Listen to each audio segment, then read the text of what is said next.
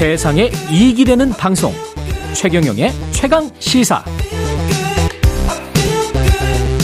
네, 지난주 큰 사랑을 받으면서 종영한 드라마 이상한 변호사 우영우 우리 사회 여러 생각할 지점들을 남겼는데요. 우리 오늘 최강 시사 드라마 속 여러 사건들을 의 실제 주인공 신민영 변호사 스튜디오에 나와 계십니다. 안녕하십니까? 네, 반갑습니다. 신민영입니다. 예, 변호사님의 사실 책이 드라마의 소재가 됐었던 겁니까? 네, 그렇습니다. 변호사님 책이 왜 나는 그들을, 그들을 변호하는가? 변호하는가? 아이 책도 덩달아서 좀 팔렸겠습니다. 아, 네. 2016년도에 네. 1쇄를 찍고 이게 다 못 팔렸는데. 1쇄도 안 팔렸었어요? 네. 2010년에? 2016년에. 16년에? 네. 6년, 거의 6년 동안 소화가 안 됐었는데. 예.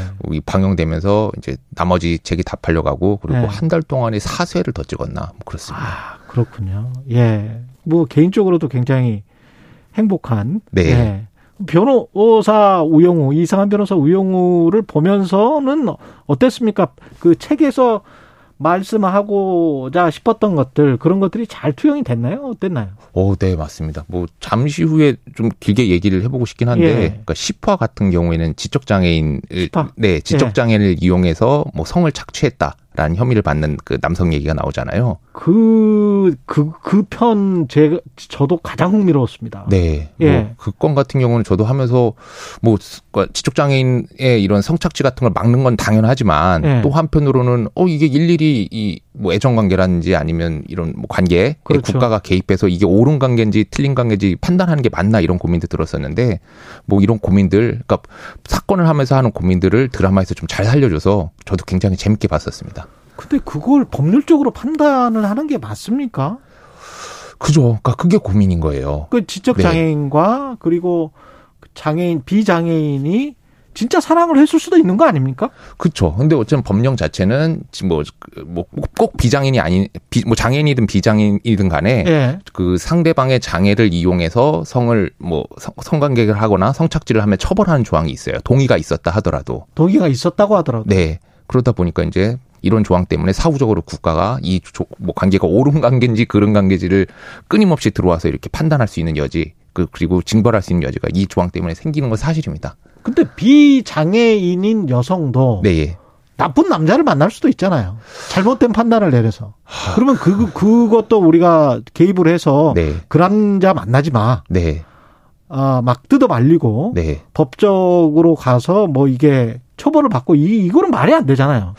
맞죠. 그러니까 뭐 드라마에서도 그 부분에 대한 질문을 던졌었고 예. 사건을 하면서도 그 고민을 하긴 했었는데 음. 이건 뭐 법이 그렇게 돼 있는 네, 거예요? 정책적인 판단을 하자면 지금 이거는 뭐 그 장애인에 대한 성착취라든지 성폭력이 아직도 좀 만연한 사회고 아. 암수화된다고 그러죠. 실제로 고소조차 못하고 아. 뭐 잊혀지거나 아니면 그 피해자 스스로도 이 사건을 인지하지 못한 경우가 너무도 많이 좀 세상에 존재하기 때문에 그래서 보호하려고 하는 것 때문인 네, 거죠. 구태여 얘기한다면 이런 장애인 상대 성폭력에 대해서는 일단 엄단 이 기본인 건 맞는 것 같습니다. 아, 엄단이 기본인 네. 거군요. 하지만 드라마에서 더 화두를 던졌듯이 아니 그렇다면 뭐뭐 뭐 장애인들 장애인들 같은 경우는 이렇게 관계 같은 거 했을 때 다 일일이 국가의 검사를 받아야 되냐 이 질문도 던질 수 있기 때문에 그 인간적인 고민도 분명히 있는 거죠. 네 맞습니다.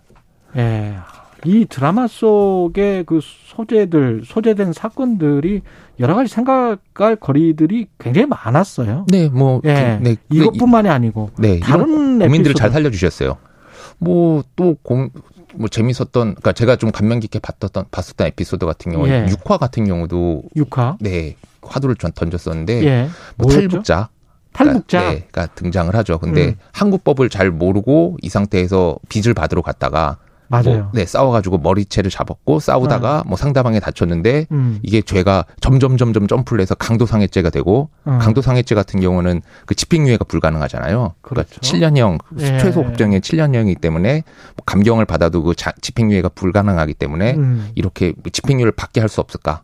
딸 딸한테로 돌려보낼 수 없을까 이 엄마를 뭐 이렇게 음. 고민하는 에피소드 그 그런 것 같은 경우도 굉장히 전뭐 감명 깊게 봤습니다. 참 인, 법이 사실은 인간적인 고민을 많이 하게 만들더라고요. 보니까. 아, 네, 맞습니다. 예. 뭐 법이라는 게 구태여 얘기하자면 천재 학문은 아닌 것 같아요. 그러니까 거리에 존재하는 여러 시각들이나 아니면 이해관계 같은 경우를 이렇게 뭐 조리고 조려서 네. 법조문 형태로 전 나타내는 거라고 생각을 하고 있고, 음. 네, 뭐 그래서 좀 이 다양한 고민들 이 음. 우영에 잘 반영이 돼서 전 굉장히 좀 감명 깊게 봤습니다. 그 소품들 특히 나, 나타난 그 오브제 중에 그 고래 같은 거 있잖아요. 네. 예. 그런 거는 순수하게 그 작가의 상상력일까요? 드라마 PD 의 상상력일까요? 작가분의 생각인 것 같아요. 예. 적어도 제가 변호를 하거나 책을 쓰면서 고래를 떠올려 본 적은 없습니다. 왜 고래였을까요? 그것도 참 궁금합니다. 아, 그러니까요. 저도 예. 한번, 그러니까 사실 이 작품에 뭐 제 책이 쓰긴 했지만 작가님을 한 번도 못 뵀어요. 그래요? 네. 제작진도 못 뵀습니까? 제작진은 제가 현장에서 뭐 이 법정 장면 같은 거 뭐 이상합니다라고 좀 이렇게 감수를 한 적이 있어서 직접 가, 가셔가지고 이렇게 감수도 하셔, 하세요? 네. 할 때? 네. 이 작품 같은 경우는 제 그 제작사에서 요청이 와서 현장에서 아. 제가 뭐 이거 뭐 예를 들어서 법정에서 소란이 일었는데 법정 경위님이 멀뚱멀뚱 서 있어요. 네. 보통 현장에서는 법정 경위님이 강하게 제지를 하거나 아니면 그 그렇죠. 그 소란 피운 사람 뭐 이렇게 퇴정시키거나 그러는데 음. 뭐 이렇게 이상한 장면들을 하나하나 이렇게 지적을 하긴 했었어요. 아. 네, 그러면서 그 유인식 감독님은 바로 옆에서 뵀는데 예. 정작 그 문주원 작가님은 한 번도 못 뵀고 예. 저도 그 고래 부분을 좀 여쭤보고 싶습니다. 왜 고래를 하필이면 택하셨는지. 그 변호사님도 이 드라마 속에서 잠깐 나오시지 않았습니까? 네. 잠깐 6화에 6화에 네, 까메오로 등장합니다. 까메오로 근데 다른 분들은 잘 모르실 것 같은데. 까메오니까요. 까메오. 네. 까메오나 아는 사람만 찾아보는 재미가 있잖아요. 이걸 또 1, 수... 1초 나옵니까? 1초? 촬영하기는 반나절을 촬영을 했어요. 그 추운 날에 예. 그것도 뭐 홀겹만 입고 촬영을 해서 와 대단하게 길게 나오겠구나 하고 긴장하고 봤는데 네. 2천 2초 나오나? 아 2초 나왔으면 네. 오래 나오실 겁니다. 감사합니다. 네 제작진 분들에게 감사드립니다. 예 6화 다시 한번 찾아봐야 되겠네. 그 아까 그 지적 장애인 사건 같은 경우는 변호사님께서 실제 담당했던 사건이죠, 이게. 네, 뭐 책에 나온 에피소드 모두 제가 담당했던 사건이고 예. 말씀하신 그 에피소드 제가 담당했었습니다. 그때 지적 장애인 여성에게 법정에서 증언해 달라. 네. 이런 요청도 하셨었죠. 아, 그죠. 그러니까 뭐 사건 내용 자체가 사실은 드라마에서보다 한 100분의 1도 못 다룬 만큼 굉장히 끔찍한 사건이었어요. 음, 그래요? 그래서 저도 뭐 변호한 입장이지만 아, 이거는 무죄는 쉽지 않겠다. 이거는 아. 그러니까 뭐, 뭐 나쁜 연애라고 얘기할 정도도 아, 얘기하기가 뭐 무서울 정도로 그러니까 이렇게 굉장히 좀 분명해 보이는 사건이었거든요. 그랬군요. 네. 그런데도 갑자기 이제 피해자 여성분이 다가와 가지고 아 나는 뭐 그 가해자죠. 네. 가해자인 네. 오빠랑 사랑하는 사이다 라고 하니까 어, 저는 아직도 그 상, 순간이 잊혀지지 않아요. 진짜 뭐 SF의 한 장면 같았어요. 법정에, 법정에서 그랬던 건 아니고. 쫓아왔더라고요. 저희 쫓아와서. 사무실까지 쫓아와서 붙잡더니 꼭 오빠를 사랑했다라고 이것만 알아달라 그러는데 이 얘기를 어떻게 받아들여야 되나 좀, 네. 그래서 법정에서 피해자 진술을 한 거네요. 네, 그러니까 부를까 말까 고민했었는데 어쨌든 저는 변호인이잖아요. 예. 가해자의 변호인이니까 어 유리한 진술이니까 부르긴 불러야겠다 생각했고 증언 때 올, 그러니까 좀 요청해서 뭐 와주십사 했는데 뭐 드라마에 본 것처럼 그거는 뭐, 네, 실제랑 비슷했습니다. 그러니까 드라마에서 본 것처럼 재판부의 판단도 똑같았고. 네, 똑같았고, 그리고 뭐 사랑한다라고 얘기를 하는데 사랑이 뭔지, 그리고 그 외에 뭐 그 가해자와 있었던 관계에 대해서 음. 제대로 설명을 못 하시더라고요. 다만 계속 그 가해자가 심어줬는지 어땠는지 모르겠지만 그 가해자를 사랑한다는 얘기만 계속 반복을 했던 그런 기억이 있습니다. 아, 그렇군요. 이 드라마 이상한, 아, 이상한 변호사 우영우가 그리는 법정, 그 판결 이면의 메시지들, 이런 것들을 좀 생각을 해보고 있는데, 변호사님 책에서도 지금 비슷한 고민의 흔적들이 나오고, 이게 이기고 지고, 뭐 이런, 이런 것 이외에 다른 어떤 철학적이고 인간적인 것들이 있을까요?